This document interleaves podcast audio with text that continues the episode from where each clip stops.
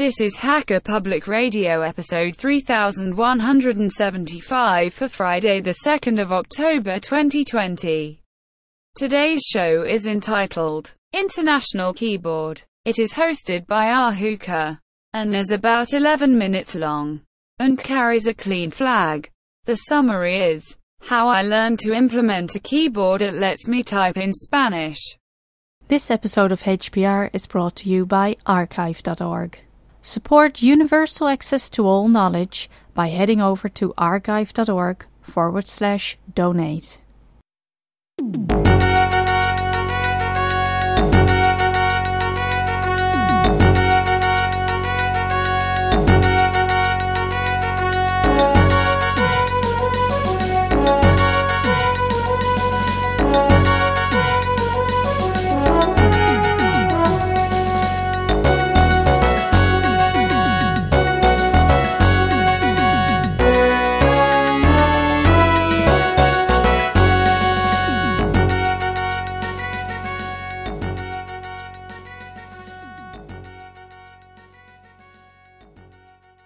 Hello, this is Ahuka for Hacker Public Radio and welcoming you to another exciting episode. And this I'm going to wrap up my Spanish tools with uh, taking a look at the International Keyboard. Because one of the things, if you want to start doing things online, is you got to be able to type. And uh, I had to figure out how to type in Spanish on my American English computer. The answer turned out to be quite simple and really just involves software. Uh, there's a setting you can make to switch your keyboard to international keyboard, and there are both British and American versions available. So I went to a Wikipedia site, uh, link in the show notes, and uh, printed out the keyboard layout uh, for the U.S. International, U.S. English International Keyboard. Um, and, and I suspect after a bit of practice I'll get used to it. Uh, but it's it's so simple. It, I've already discovered it won't take long at all. But I got the printout sitting here on my desk to help me. Um, and I'll, I'll, give a shout out to uh, someone, one of my contacts on Mastodon, who uh, pointed me in this direction uh, at palain at octodon.social. Um, so you know, and if you haven't tried out Mastodon, um, give it a try. Good people there. Uh, so, first of all, my main driver is is KDE. I have uh, I use Kubuntu, which is the KDE version of Ubuntu. Um, so, uh, right now I'm still on 18.04. I have not been offered the upgrade yet. Um, but it, it should be coming shortly. Um, so, to make the software change, I went into my system settings in my Ubuntu 1804 machine, then went to Input Devices, Keyboard, and then Layouts. And then I clicked on Configure Layouts. Now, the way KDE does this is everything is grayed out until you click on Configure. Um, and then it becomes live and you can do stuff. Um, now, in the first drop down that you get, make sure that it says any language. And in the second one, the layout for your existing keyboard.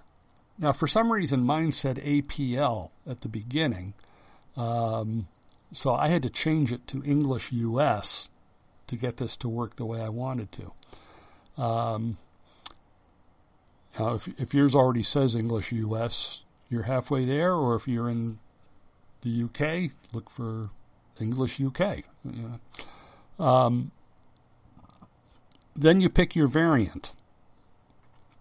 And for the variant, I picked English US International Alt GR Unicode Combining, which is a mouthful, but it's what I needed. And then you can add a label and I picked INT as the obvious one. Uh, click OK, and you should now see a, a line um, added that has the alternate.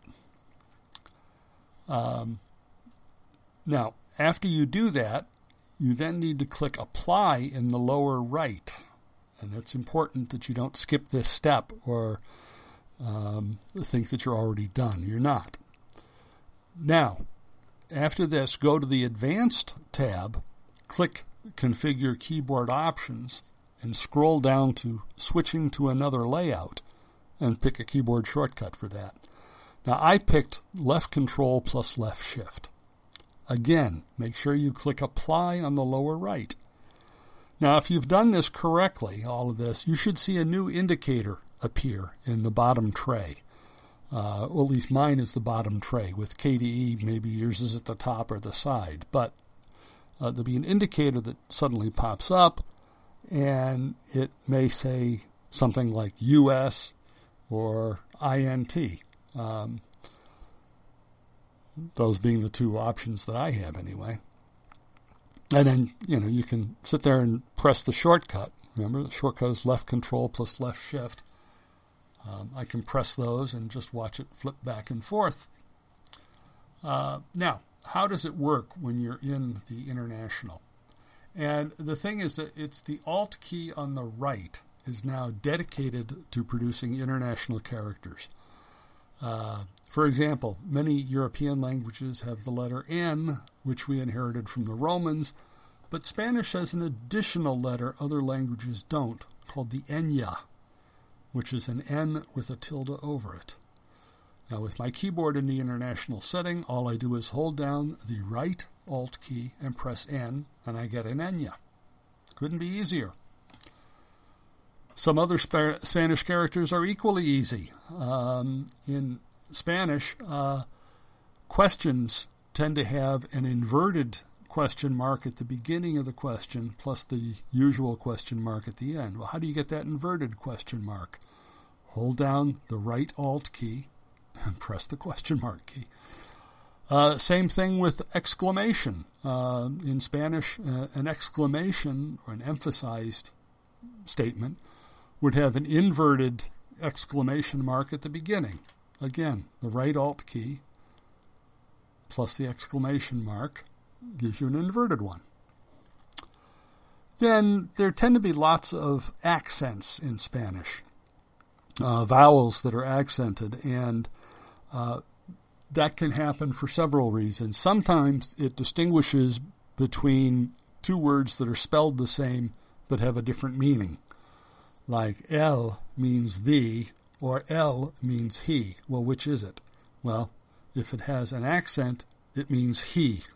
If it doesn't have an accent, it means the. Um, and then uh, accents are frequently placed on vowels to tell you this syllable needs to receive the emphasis. So for all of these, uh, you just you hold down the vowel. Uh, I mean, you hold down the right Alt key then hit the vowel, and you will get the vowel with the accent.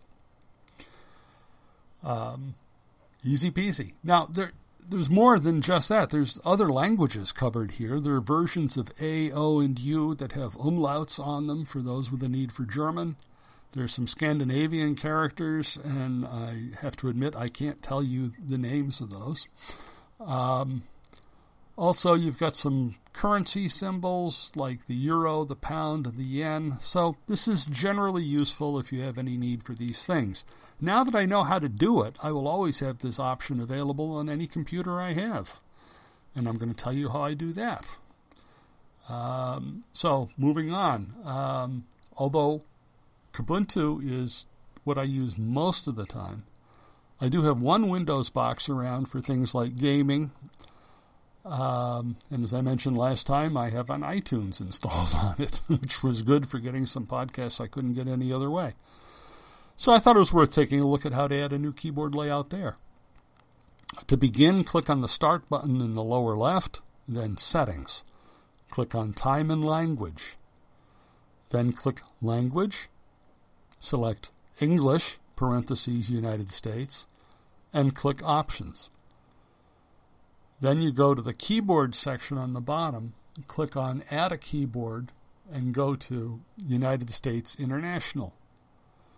When this is added, you will see a new indicator on the bottom taskbar. It will say ENG space US but if you click on it, a pop up window will open that lets you switch. So if you switch to the international keyboard, the indicator will change to ENG space INTL. From here, everything works just the same as it did with KDE. The right Alt key will let you add all of the special characters. Now, I have an old Linux laptop, but it's not only old, it is large and heavy. So, about a year ago, I purchased a Chromebook to replace both the laptop and my Android tablet that died, and I've really been very happy with it. It has worked out well for me, and uh, I decided to implement the international keyboard here as well, and it's quite easy. Open the laptop, go to the bottom right, and click on the time. This will pop up a window, and in that window there's a settings button. Click that, then scroll down to advanced. Go to languages and input. And when you click that, the, that opens a, a window there, and the very top setting is also called languages and input. And in the bottom of that area is manage input methods. Open that and put a check mark in the box for U.S. International Keyboard. As soon as you do, you will see a new indicator on the bottom tray uh, called the shelf in Chromebook. Um, it'll say US because right now that's the default. If you want to change that, you click the back button to go to the input methods area where you just came from. And you will now see two keyboards. Click the one you want enabled. If you select the US International keyboard, the indicator on the bottom tray will now read INTL instead of US. Now, having to go through all of this to change keyboards each time is a little annoying, but you don't have to. Uh, if you take a look on the bottom, there's a button that says Show Input Options on the shelf. That will turn the indicator on the shelf into a clickable button marked IN for input that lets you select your keyboard.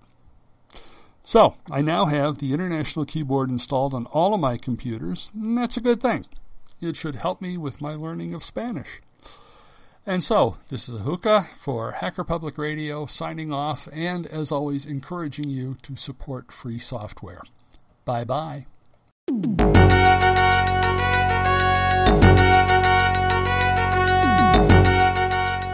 You've been listening to Hacker Public Radio at hackerpublicradio.org. We are a community podcast network that releases shows every weekday, Monday through Friday. Today's show, like all our shows, was contributed by an HPR listener like yourself. If you ever thought of recording a podcast, then click on our contribute link to find out how easy it really is. Hacker Public Radio was founded by the Digital Dog Pound and the Infonomicon Computer Club and is part of the binary revolution at binrev.com. If you have comments on today's show, please email the host directly, leave a comment on the website, or record a follow up episode yourself. Unless otherwise stated, today's show is released under a Creative Commons Attribution Share Alike 3.0 license.